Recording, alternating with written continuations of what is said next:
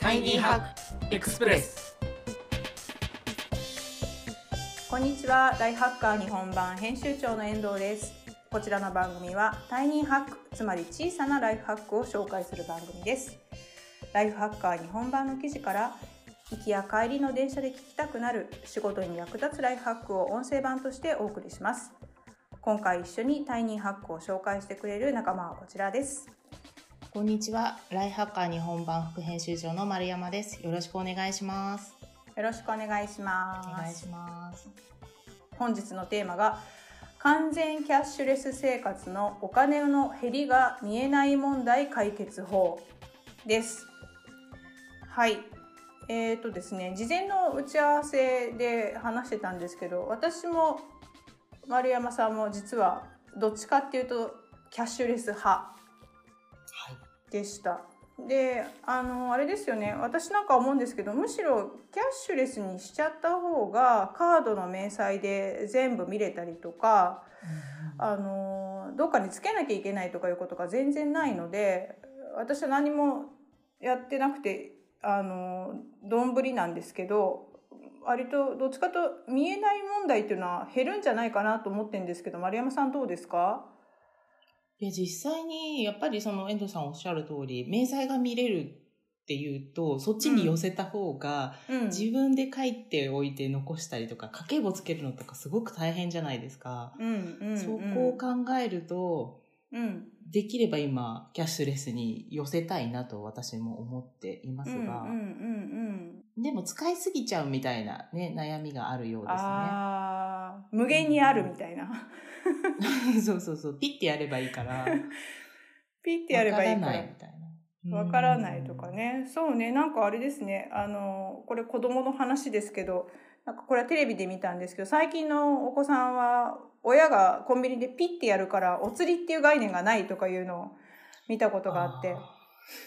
確かに確かに。ねだから。なんかその、お釣りの概念を見見せたいから、わざわざお金を渡して買い物の練習にさせるみたいな話も聞いたことありますよね。だから。でも普段はキャッシュ。そうそうそうそうそう。だから現金にちょっとわざわざ感が出てきてたりとかでもやっぱ手に触れると感覚的にわかるよねっていうのが前提である気がするんですがはい。まあでもどっちかっていうと数字で見えた方が楽かなっていうのが私たちの実感だったりします。でそうですねまあ確かに重さがないからねピッとか言って結構コンビニでピッピッピッピ使っちゃってたりとか気軽に使っちゃうってところはあるんですけどこちらの記事によると、まあ、キャッシュレス家計をコントロールする2つの対策ということで対策1チャージルールを決める。そうね毎週月曜日とかね。いつチャージしてるのか分かってないと出入りが分かんないで対策2が家計簿アプリで見える化するって感じなんです。これ丸山さんやってますか？私やってます。素敵。あの、そもそもクレジットカードの明細を見ないっていう大きな穴が あったので、ガーンもう全部が見えるように、入金、銀行の振り込みとか入金とかから、うんクレジットカードの使ったものとか、あと、大きいのはポイントカードの溜まり具合とかも全部アプリに入れ込んで見えるようにしてますね。すごいですね。じゃあ、丸山さんじゃあもう完全見える化だ。そうです。なんかあの、対応してない銀行のとかは まだちょっと放置されてるんですけど、アプリに対応してる銀行だったり、もの、証券とかも多分対応してるので、もう全部部。すごい。一堂に返しているというか、パッとスマホを見れば今の自分の総資産と今月いくら使ったかがわかるみたいな状況にはなってます。へえ。もう手でつけなくても自動で記載されていくわけですね。そうですね。キャッシュレスだと自動で掲,、あの掲載されていくんですけど、まあ、で自費でというか、実費でお金を現金で払った時に、うん、うん。それ、は自分のちょっと手作業で、うん。何費いくらみたいなのをアプリ上に登録していかなきゃいけないので、できる限り今、キャッシュレスでいけるところはいけるようにしていますね。んますますじゃあ、あれだね、現金使いたくないですね。じゃあ私は丸山さんに立て替えていただいている昨日のあの お茶代をペイペイで払う ことに今心に決めました。はいはいはいとか。いやでも本当そうなんですよ。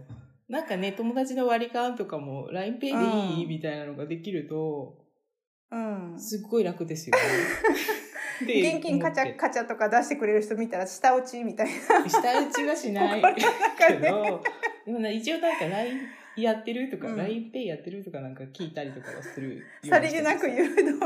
そう。うん、まあでもみんなその方がねいいよね別に合わなくても後から返すねとかもできるしもろもろだから。ね大きいお金から小さいお金あと今までは見える化しにくかったあのポイントまで含めて全資産をスマホの中で管理できるっていうことですよね。うんうんうん。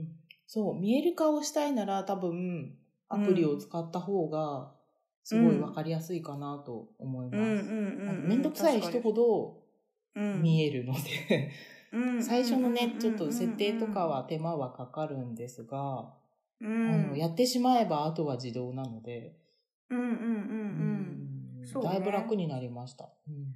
へえ、すごいいいですね。なんかじゃあ他にその総資産の見える化、ポかっこポイントも含めてっていう それまあ見えると何でもこう考えやすくなるとは思うんだけど、他になんかメリットっていうかやってよかったなっていう点ってどんなとこがありますか？メリットとしては、あの、今自分がいくらぐらい使ってるのかっていうのを見えるのと、先月はいくら使いましたよとか、うん。あの、今年に入っていくら使ったよとか、うん、去年はいくら使ってるよとかいうのが全部わかるんですよ。うんうんうんうんであのうん。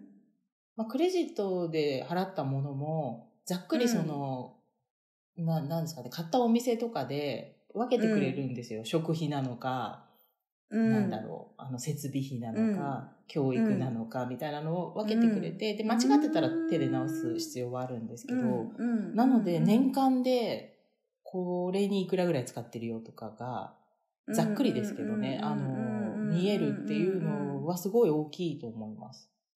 うーんなんかね、今までだったら全部手でつけて、レシート全部取っといてとかってことが必要だったんですけど、うん、もうキャッシュレスで買ったものに関しては、うん、機械が必要じゃないものはもうレシートバンバン捨てちゃいますし、うん、そのあたりだいぶ楽になりましたね。うん、うん、うん、うん、確かに。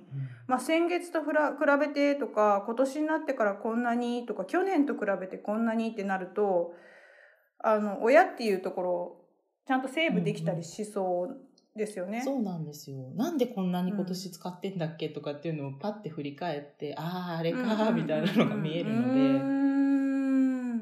なんか例えば大物とかだと、何年に一度そういうのが発生するとかいうのがなんとなくわかる。うん、うん、なんか壊れたりするじゃないですか。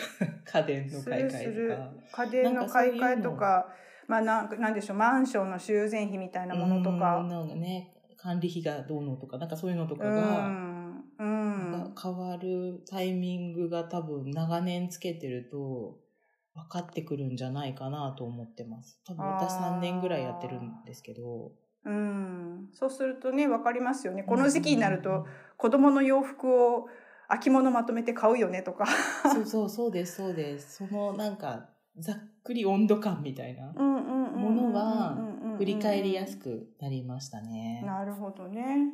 じゃあ、んもっとポジティブに考えると予算立てたりとかもできちゃいそうですよね。できるはずです。多分きっちり予算に合わせて、うん毎週いくらでやりたいみたいな人はうん。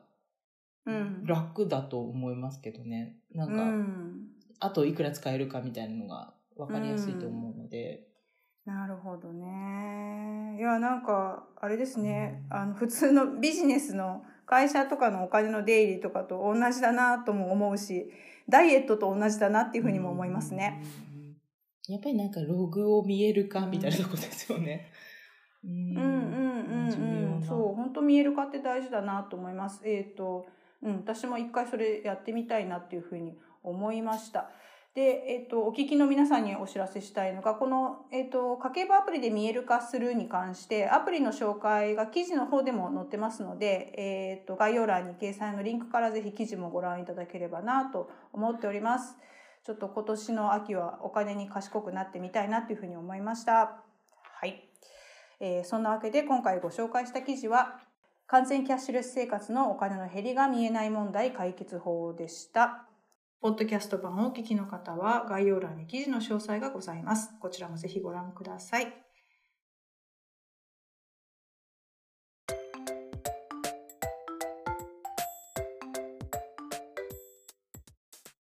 はい、今回の感想や番組のリクエストは概要欄のリンクからお願いいたします。それではまたお会いしましょう。お相手はライハッカー日本版編集長の遠藤とライハッカー日本版副編集長の丸山でした。